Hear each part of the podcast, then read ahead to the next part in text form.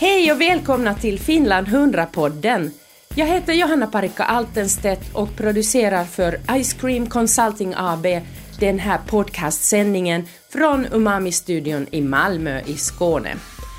Finland 100-podden handlar om Finland, finskhet, Sverige-finländare, men också ibland lite större perspektiv inom mångfald och integrationen.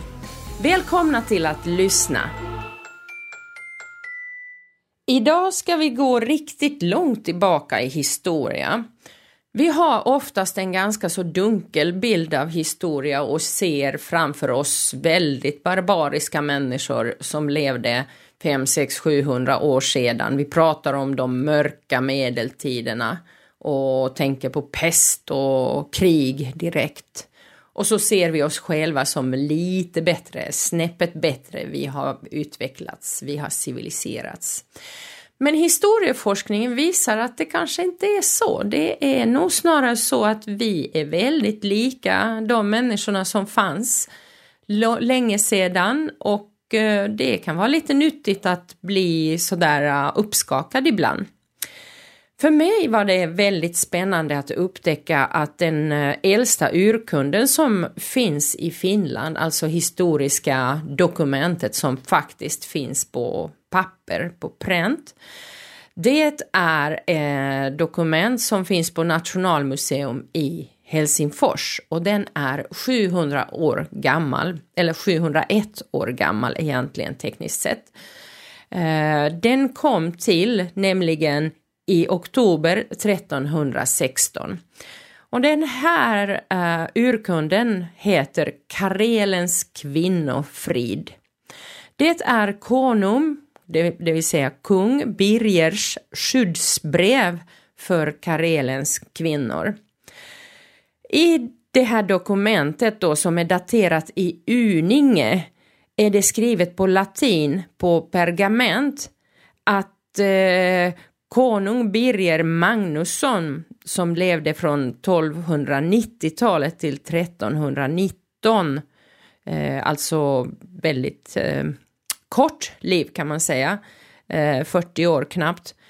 Han skrev kvinnorna i Karelen, det vill säga östra Finland då, ett skyddsbrev.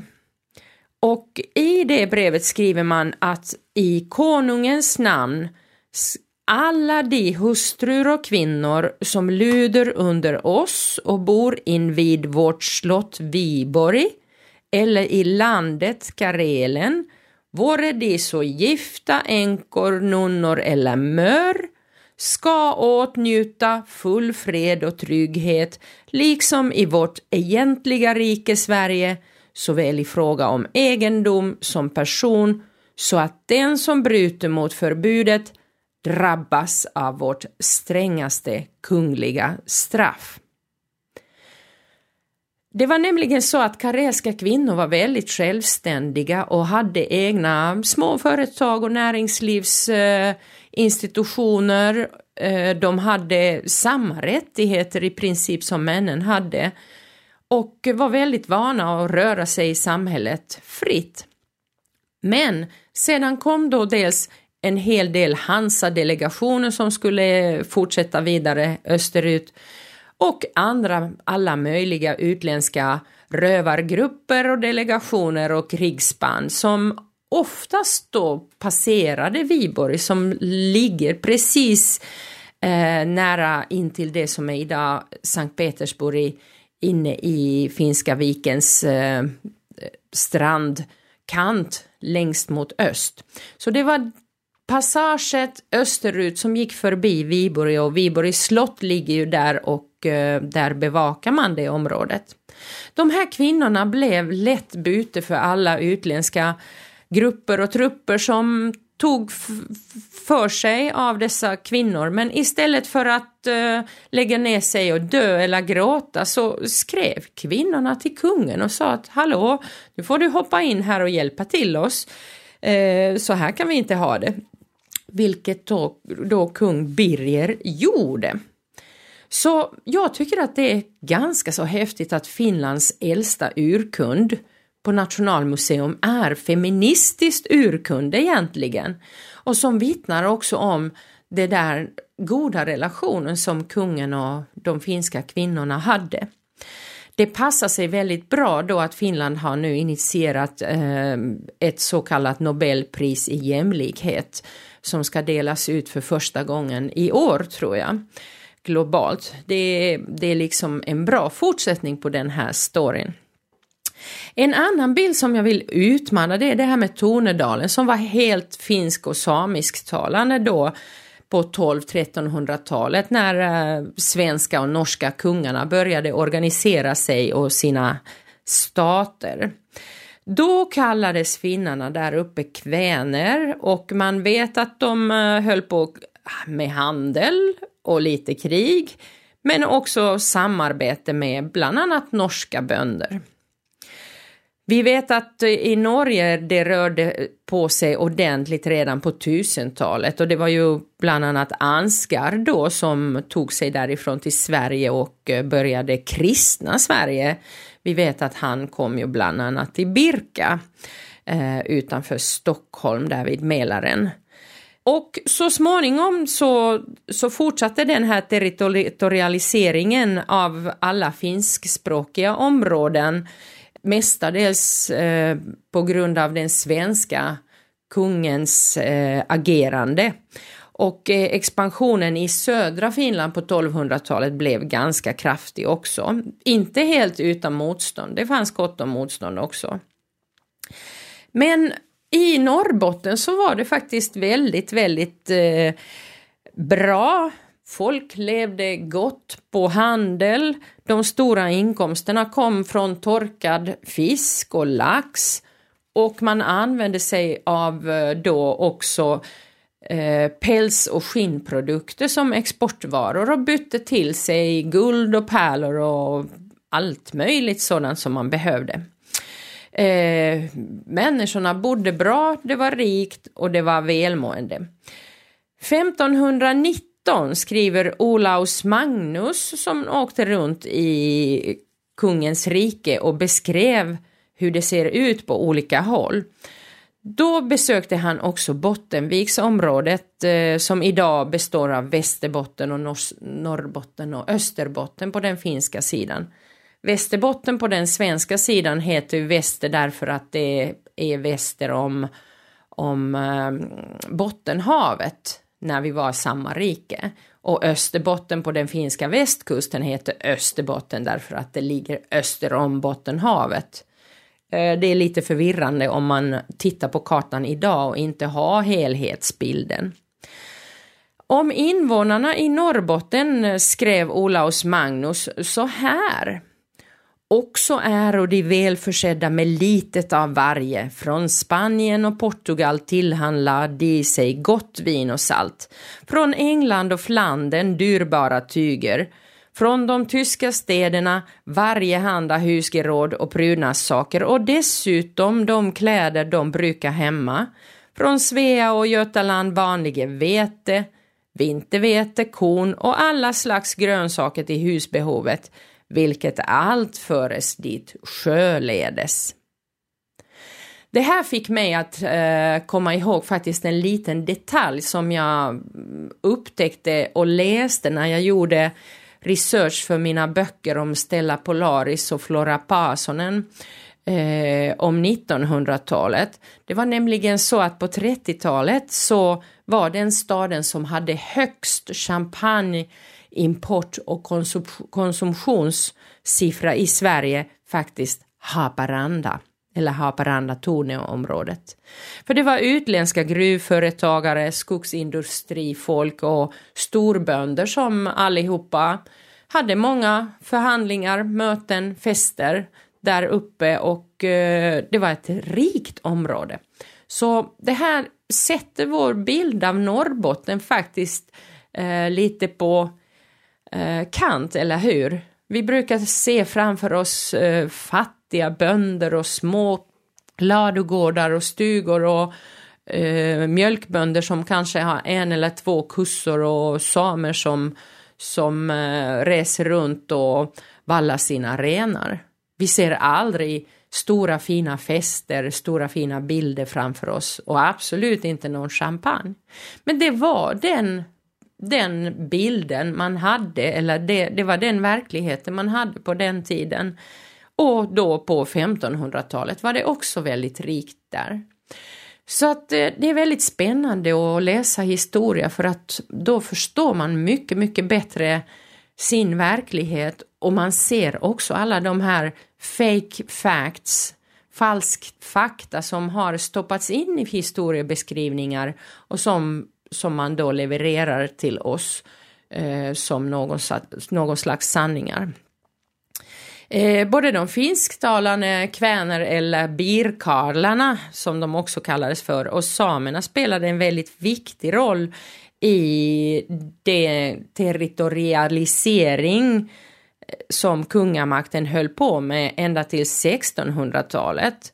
Och eh, genom att man hävde överheten också över samerna så såg man till att när de rörde på sig så, så konstaterar kungen helt enkelt att dit samerna gick, det var Sverige. Så det var så på ett väldigt flexibelt sätt man utökade sitt territorium hela tiden. De blev levande gränsspelare. Sedan om vi tar ett raskt hopp från Norrbotten till södra Sverige till Blekinge. Det är också ett område där eh, man eh, ofta Eh, beskrivs som, eh, som väldigt, väldigt agrart och inte riktigt lika utvecklat som resten av Sverige och att, att ekonomiskt det går inte lika bra och så. Eh, bakom den här bilden av Blekinge finns faktiskt eh, delvis då den här uh, hemska rashygienprofessorn Lundborg på samma sätt som han skrev ner samerna och finnarna och betraktade oss som inte riktigt eh, renrasiga människor så var han i Blekinge och undersökte folk på Listerlandet. Det fanns stora släkter där och han försökte bevisa att det fanns någon sorts ärftlig sjukdom där som skulle ha sin grund i att det har varit isolerat och, och väldigt mycket inavel i området. Något som alltså lever kvar än idag som en tanke och idé och det är faktiskt också historiskt eh, skräp. Det stämmer inte och det är flera forskare som har tittat på det och försökt bevisa det senare eh, och kan, eh, kan konstatera att nej, det är inte så. Men hur som helst, den här bilden av området, regionen, den brandingen lever kvar idag. Men tillbaka till 1600-talet. När Karlskrona 1680 blev en ny huvudbas för den svenska flottan så såg man till att flytta över eh, 1100 båtsmän från Finland till Blekinge för att bemanna flottan.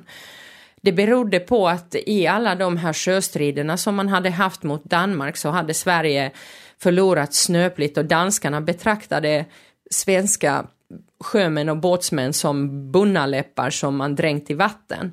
Och det stämde ju till en stor grad också. Det var alltså folk från landet som inte var sjövarna som snabbt skulle eh, vara sjömän och båtsmän och då gick det som det gick också. Men när man då fick 1100 båtsmän och inklusive massor av skeppstimmermän från Österbotten i Finland där alla kan navigera och där förhållandena är väldigt tuffa, så man är väldigt duktig på sjöfart, då blev det ju vändning i, i synsättet på det här med flottan.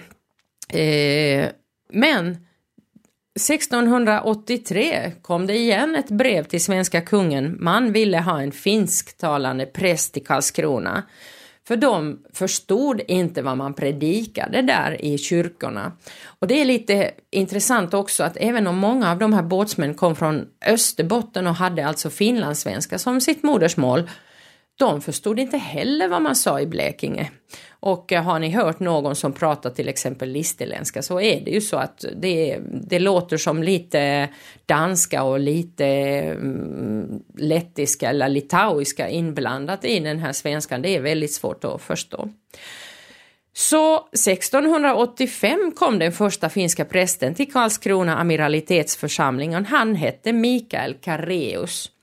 Och efter det så kom det faktiskt eh, fyra till, så sammanlagt fem präster fanns i Karlskrona ända till 1736, alltså fem finsktalande präster eh, under en hundraårsperiod. Det är ganska fantastiskt. Eh, och vi vet att det kom även då präster som reste runt i Blekinge eftersom många av de här båtsmännen också placerade sig i Mörrum och eh, Ronneby och så. Utanför Amiralitetskyrkan i Karlskrona finns idag en figur som heter Gubben Rosenbom. Och det är en eh, fattigbössa, en sån här eh, tiggande trägubbe. Eh, och eh, sådana fanns i Finland på den tiden så det är faktiskt finskt ja, förebild till det föremålet om den inte rent av är eh, producerad i Finland. Eh, det finns också en liten by utanför Kyrkö där i Karlskrona som heter Finskan och det är mitt emot Kungsholms fort på andra sidan sundet. Och vi vet att där fanns det gott om finländare som hjälpte till och byggde det här fortet. Och det är mycket möjligt att den här byn heter därför Finskan, därför att de kanske bodde där. Finnar eh, var med också som eh, soldater. 1567 var det Ronneby blodbad. Där vet vi att eh, den svenska kungen Erik den fjortonde ville helt enkelt rensa Ronneby från danskarna. Och eh, stadsborna, kvinnor och barn, hade tagit sin eh, sig till kyrkan som ligger högst upp på toppen av Ronneby och så forsade Ronneby å bredvid där. Det är väldigt vackert och den kyrkan finns än idag. Då eh, hade då kungen sagt att ingen ska skonas man ska statuera ett exempel, alla ska dödas. Och så här skriver kungen Erik den fjortonde. Vattnet i älven Ronnebyån var rött av blod av de döda kropparna och våre fienderna så försagade att man föge omak hade för dem, utan man stack ut i dem såsom en hop vildsvin och skonade ingen utan slog ihjäl alle var raktige, så att staden blev mer än tutusen man om halsen förutan några kvinnor och barn, vilka de omäktige finnar slog ihjäl. Så Erik berättar här då att man eh, dödade människorna som vildsvin, slaktade dem och eh, Ronnebyån forsade eh, av rött vatten och skummade rött och det, att det flöt döda kroppar överallt och att det var finnarna som slog ihjäl kvinnorna och barnen. Finnarna tog sig igenom dörren till den här kyrkan med en enorm eh, yxa och det var superstor tung ekdörr. Den finns fortfarande att beskåda inuti i kyrkan. Jag lägger in en länk här eh, under eh, den här ljudfilen och då finns jag där i kyrkan tillsammans med Ingmar Lönnebo några år sedan när vi gjorde ett historiskt tv-program därifrån. Då kan ni få se hur det ser ut. Nu är det så här att historiker både på dansk och svensk sida anser att eh, motiven eh, fanns för båda sidorna att överdriva den här hemskheten. Svenskarna ville skrämmas och danskarna ville överdriva och tala om hur hemska svenskar var. Det vet vi. Men vi vet att det här blodbadet har hänt och vi vet också att väldigt få pratar om det i Sverige i historieböckerna, vilket är märkligt. Så det är därför jag har tagit upp det här på Finland 100-podden. Sen kan vi nämna lite kort också att i slutet av 1600-talet fortsatte krigandet mot danskarna och eh, då hände en av de absolut största slagen i Norden och nordisk historia utanför Lund och det kallas för slaget i Lund. I detta slag eh, dog det mm, runt 10 000 personer och så sent som på 1990-talet satte man upp en skylt på Norra Nöbbelövs kyrka eftersom man hade upptäckt en eh, massgrav där eh, från slaget i Lund. Och i den här skylten står det då hur danska, svenska, Holland, holländare och tyska var där och dödades och ligger i den här massgraven. Och det är faktiskt en liten skandal eftersom vi vet att åtminstone fem finska regementen deltog i slaget i Lund eh, som en del av kungens, svenska kungens armé. Så det ligger också finnar där och det borde man också karva in i den här skylten och tala om att det var också finnar som dödades där, långt ifrån sina familjer. Nu hoppas jag att ni har blivit lite inspirerade av att börja läsa historia och titta på det här med Sverige-finsk historia och finsk-svensk historia. Eh, men tiden är slut för den här gången. Du har alltså lyssnat på Finland 100-podden. Jag heter Johanna Parikka Altenstedt och har spelat in detta på Umami-studion i Malmö och önskar er en väldigt trevlig fortsättning på dagen. Vi hörs om en vecka. Hej då!